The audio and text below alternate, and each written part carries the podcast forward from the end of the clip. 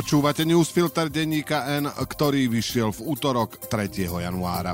Udalosti dnes vybral a komentoval Roman Pataj, ja som Braňo Bezák. Dnes o tom, že bezzásadový Pellegrini povedal áno smeru aj extrémistom a o tom, že Heger vyvažuje Matoviča, Kolár predpovedá termín volieb.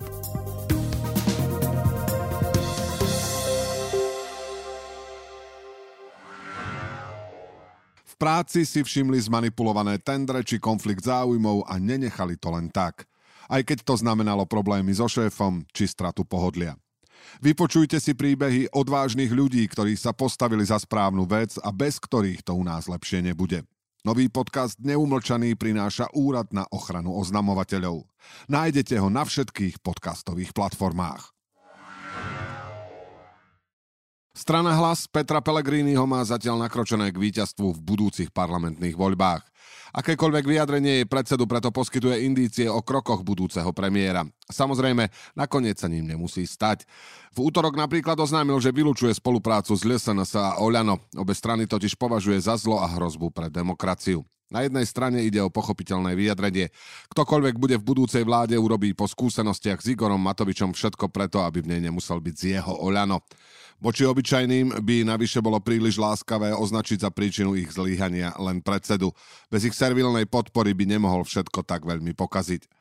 Okrem toho sú medzi nimi aj ľudia, ktorí majú mentálne blízko ku Kotlebovcom, čo sa opakovane ukazuje v parlamente.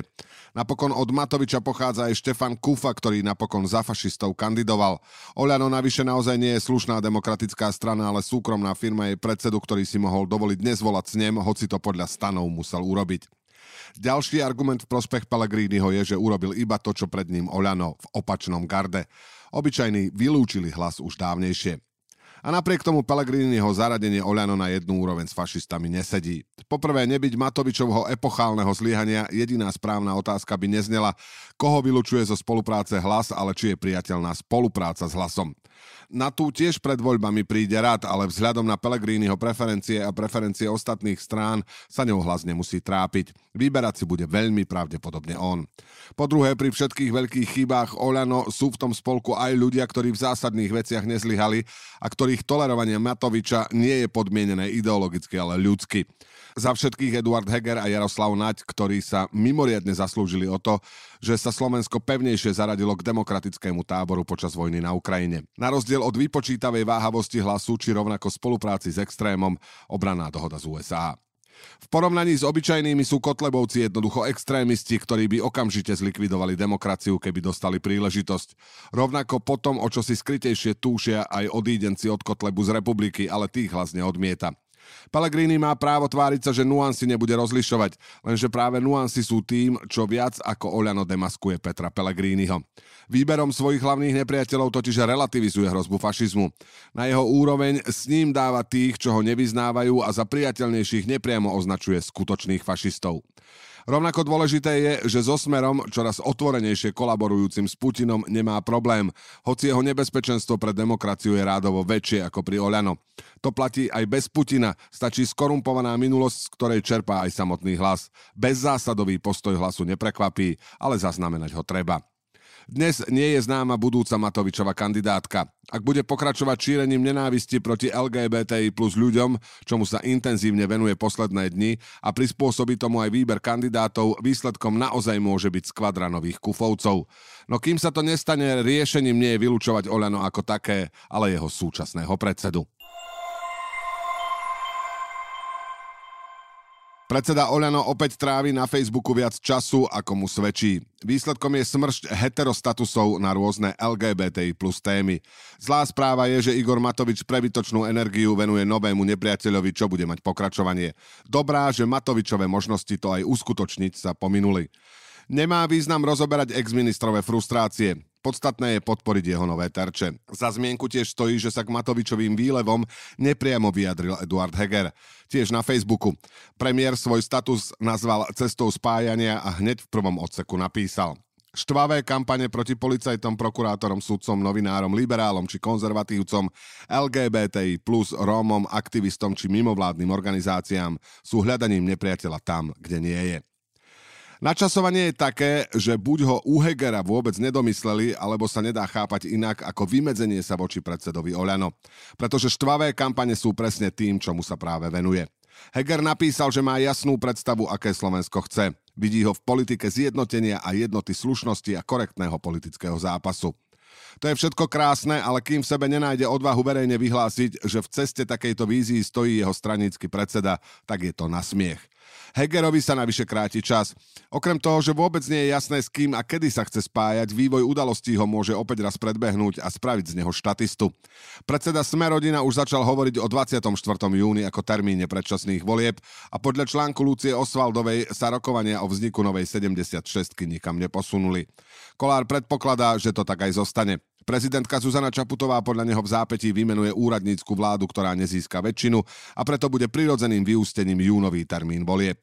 Zatiaľ ide iba o voľné úvahy predsedu parlamentu, ale aj tie Hegerovi ukazujú, že časy nič nehovoriacich statusov sú preč.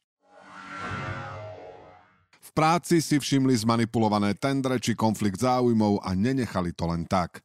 Aj keď to znamenalo problémy so šéfom či stratu pohodlia. Vypočujte si príbehy odvážnych ľudí, ktorí sa postavili za správnu vec a bez ktorých to u nás lepšie nebude. Nový podcast Neumlčaný prináša Úrad na ochranu oznamovateľov. Nájdete ho na všetkých podcastových platformách.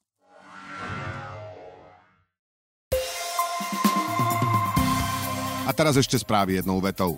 Generálny prokurátor Maroš Žilinka zverejnil štatistiku, podľa ktorej používanie paragrafu 363 bolo v Lani oproti predchádzajúcim rokom nižšie.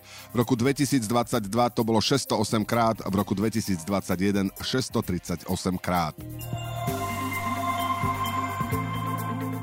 Nadácia Zastavme korupciu spustila web, ktorý dokumentuje kauzy na Slovensku. Aktuálne ich tam je vyše 50, postupne pribudnú ďalšie.